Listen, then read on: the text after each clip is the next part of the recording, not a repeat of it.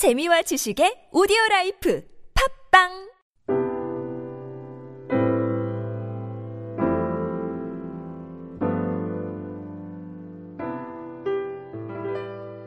어, 오늘 본문 말씀을 보시면 21절부터 23절까지의 요시아 왕이 유월절을 잘 지킨 내용을 소개하고 있습니다. 어, 말씀을 묵상하는 가운데 제 눈에 띄었던 구절이 바로 22절입니다. 22절을 보시면 사사 시대부터 이스라엘을 다스리던 시대부터 여러 왕이 있었는데 요시아 왕만큼 6월절을 잘 지킨 왕이 없다고 소개를 하고 있습니다. 그 위대한 솔로몬 왕도 6월절을 완벽하게 지키지 못했습니다. 또 개혁을 단행했던 히스기야 왕도 완벽히 6월절을 지키지 못했습니다. 근데 요시아 왕만큼은 6월절을 철저하게 아주 잘 지켰습니다. 한 지도자의 올바른 신앙으로 인해서 나라가 변하고 한 시대가 변하는 역사를 오늘 본문 말씀이 증거하고 있는 것입니다. 그러면 이가, 이 본문 말씀을 읽을 때에 우리가 한 가지 질문할 것은 무엇이냐면 왜 이스라엘 백성들이 하나님의 명령을 어기면서 6월절을 잘 지키지 못해내는 것입니다. 사실 이 6월절을 지키려면 많이 아시는 것처럼 20대 이상의 모든 남자는 무조건 예루살렘 성전으로 모여야 됩니다. 거기서 절기를 지켜야 됩니다. 예수님도 갈릴리에 계시다가 6월절이 되면 예루살렘으로 가셨습니다. 근데 그 시기가 추수 시기하고 맞물렸기 때문에 굉장히 중요한 시기였습니다. 또 추수할 때쯤 되면은 외적들이 침입해서 추수한 농작물을 뺏고 또 사람을 어, 죽이는 그런 일이 있었던 거죠. 그런데 남자들이 다 집을 떠나서 예루살렘 성전으로 간다면 누가 가정을 지키고 또 누가 추수한 곡주를 지키겠습니까? 가정의 안전뿐만 아니라 국가의 안전에도 치명적인 문제가 발생합니다. 그래서 그러한 이유로 이스라엘 백성들은 사사시대부터 하나님께서 지키라고 한 그 절기를 완벽하게 지키지 못했다는 것입니다. 세상적인 기준으로 보면 논리적이고 또 말이 됩니다. 하지만 성경적인 관점으로 믿음의 눈으로 오늘 이 이스라엘 백성들을 바라본다면 이들은 하나님께 불순종하고 있는 것입니다. 하나님의 언약의 말씀을 붙잡고 있지 않은 것입니다. 출애굽기서 34장 24절 말씀을 보시면 하나님께서 이스라엘 백성들에게 가나안 땅에 들어가는 이스라엘 백성들에게 약속한 것이 있습니다. 이스라엘 백성들이 절기를 지키는 동안에는 열방으로 하여금 이스라엘을 엿보지 못하게 하시겠다고 약속하셨습니다. 내가 너희를 지켜주겠노라. 내가 너희를 보호해 주겠노라. 너희가 추수할 때에도 너희가 침략을 받을 때라도 내 오른손을 붙잡아 너희를 보호해 주리라. 이것이 하나님의 약속이었습니다. 이스라엘 백성들이 단지 예배를 드리지 못한 어떤 행위의 문제가 아니라 이 문제는 믿음의 문제입니다. 왜 애초부터 가나안 땅에 이스라엘 백성들을 부르셨습니까? 그 작고 작은 나라의 어떤 민족의 모양도 없는 작은 그냥 사람들을 불러다가 하나님께서는 제사상 나라로 선택해 부르셨습니다. 내가 너희를 통해 이 열방과 온 땅을 회복하겠노라. 하나님의 뜻은 이스라엘 백성들을 통하여서 하나님의 나라가 이 땅에 다시 회복되는 것이었습니다. 광야 생활할 때에도 힘들이지 않아도 땀을 흘리지 않아도 양식을 주셔서 배부르게 하셨고 또 가나안 땅에 가서도 그 비가 오지 않는 척박한 땅에서도 열매 맺는 삶을 살게 해 주셨습니다. 나라의 모양이 생기고 또 왕이 통치하니 먹을만 해지니까 하나님의 말씀이 귀에 들어오지 않는 것입니다. 오늘 본문 말씀에 요시아 왕이 6월들을 지킨 것을 그토록 칭찬을 합니다. 그 어려운 때에 하나님의 말씀대로 삶을 개혁했기 때문입니다. 지키기 어려운 때에 예배를 개혁했기 때문입니다. 다들 하나님을 바라보지 않는 때에 요시아 왕은 부흥을 일으켰기 때문에 오늘 본문의 말씀에서 그렇게 요시아 왕이 요월절을 잘 지켰노라. 이것이 하나님의 마음인 것이죠. 요시아가 신앙의 개혁을 단행한 데는 그냥 의지만으로 나라를 변화시키고 예배를 변화시키고 신앙을 개혁시킬 수는 없었습니다. 요시아 왕에게 필요했던 것은 무엇이냐면 믿음이 필요했던 것입니다. 아, 하나님께서 보호해 주시겠구나. 아, 이 어려운 시기에도 하나님께서 베풀어 주시겠구나. 내가 눈을 들어 하늘을 바라볼 때 하나님께서 나와 함께 해 주시겠구나. 이러한 믿음 없이는 신앙의 개혁을 일으킨다는 것은 굉장히 힘든 일입니다. 요시아 왕이 잘한 것이 6월절을 지킨 것뿐만 아니라 어, 또 많은 우상 숭배를 뿌리채 뽑은 일을 단행했습니다. 그동안 얼마나 타락했던지 이 우상 숭배의 종류를 보면요. 제가 아는 것만 해도 지금 다섯 가지 이상입니다.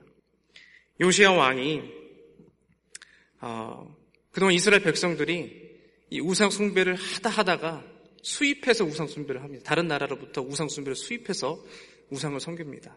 당시에 강대국이었던 아수르와 또 이제 막 신흥 어, 세력이었던 바벨론으로부터 이 별자리를 보고 점을 치는 천체 숭배가 있었습니다. 그것을 왕실에서부터 수입을 해서 한 나라의 중요한 일들을 별자리를 보면서 점을 치는 겁니다. 하나님께서 하나님 말씀대로 하나님 뜻대로 그 나라를 통찰하고 하셨는데 별자리를 보면서 어, 나라를 통치하는 것이었습니다.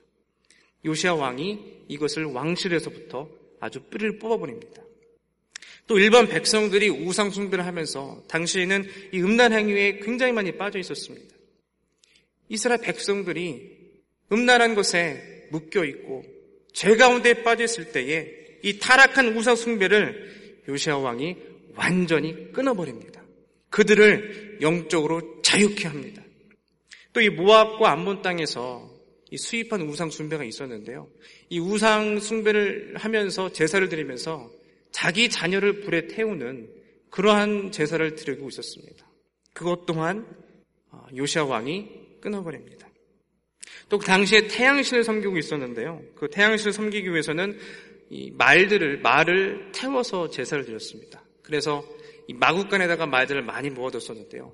그 마국간도 과감하게 없애버립니다. 또 곳곳에 이, 이방신들을 섬기고 있었던 상단들을 다 제거하고 어, 철저하게 개혁을 합니다. 얼마나 철저하게 개혁했던지 우상 숭배를 했던 제사장들의 시신, 시신까지 다 찾아서 단 위에 올려놓고 불살라 버릴 정도로 단호하게 개혁을 합니다. 이 요시아, 요시아 왕의 이 개혁은 단지 행위를 고치는 그런 수준의 개혁이 아닙니다. 불신앙을 그 뿌리를 찾아서 태우고 잘라내고 오직 여호와 하나님 한 분만을 섬길 수 있도록 신앙의 개혁, 부흥을 일으키는 그런 개혁이었습니다. 우리에게도 이러한 신앙의 개혁이 필요한 시대에 살고 있습니다. 얼마나 악한 세대에 살고 있는지 모릅니다. 우리도 모르는 사이에 세상에 휩쓸려 가게 만듭니다. 우리도 모르는 사이에 세상의 기준들을 가지고 살게 만듭니다. 사실 부흥했던 시대를 자세히 관찰해 보면요. 먼저 말씀의 부흥이 있었고 그 말씀 앞에 회개가 있었고 그 말 회개 가운데 나의 삶, 우리의 삶, 교회의 삶을 개혁시키는 개혁이 있었습니다. 많은 사람들이 부흥을 외칩니다. 하지만 각 개인의 신앙의 개혁이 없으면 부흥도 없는 것입니다.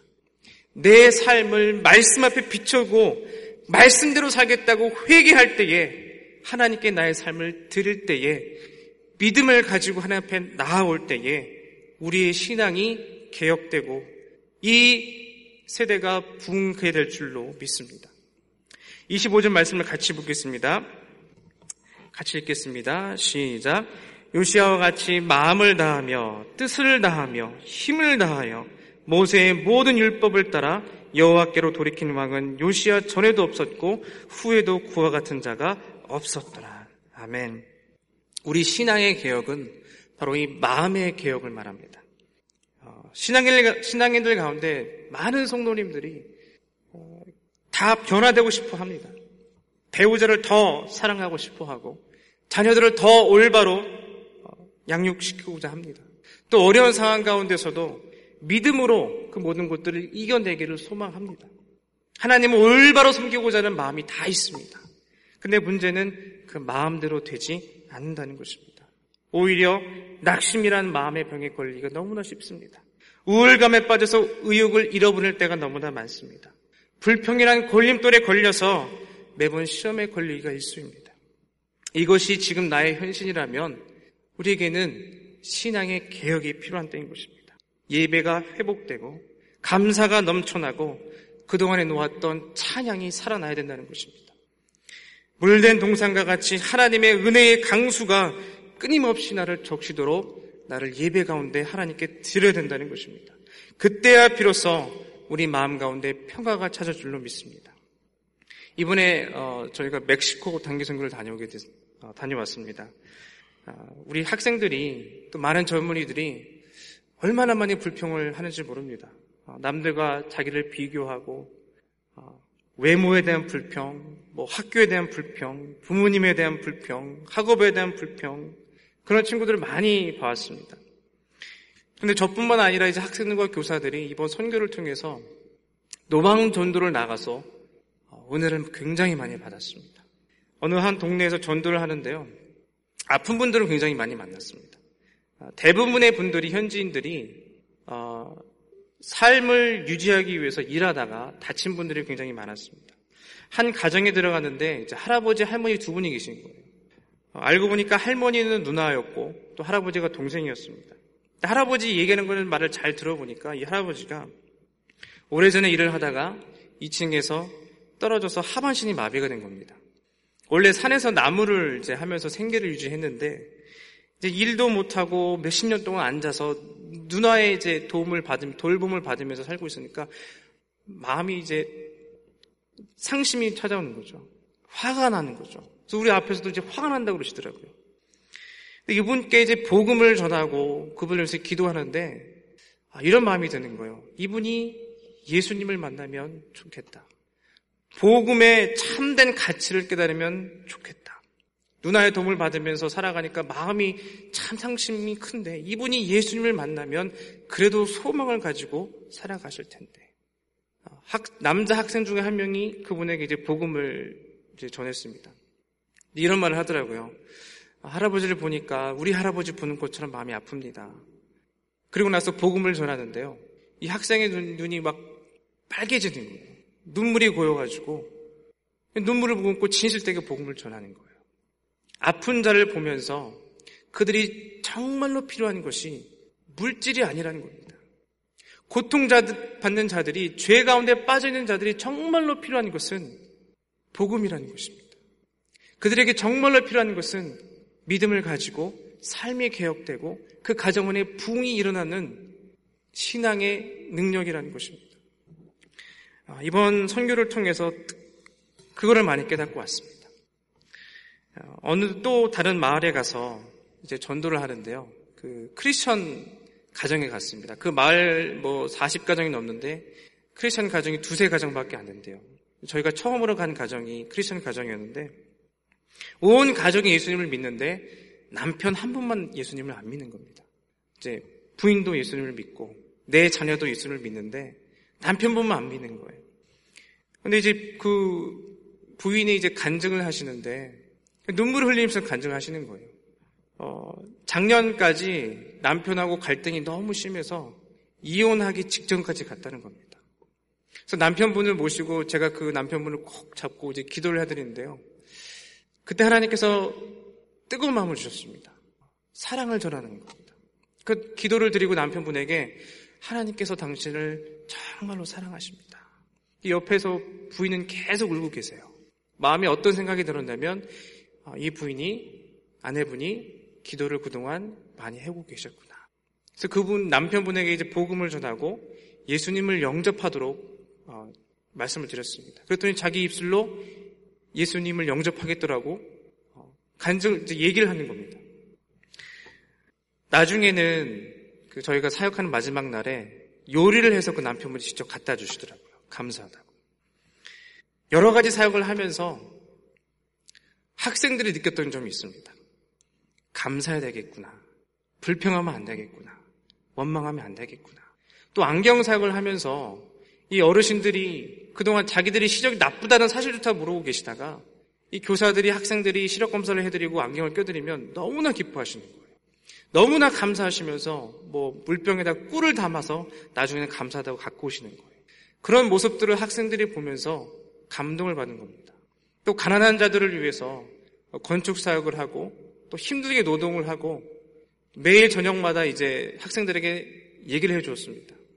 왜 현지인들이 저렇게 아프고 고통당할지 너희가 아냐.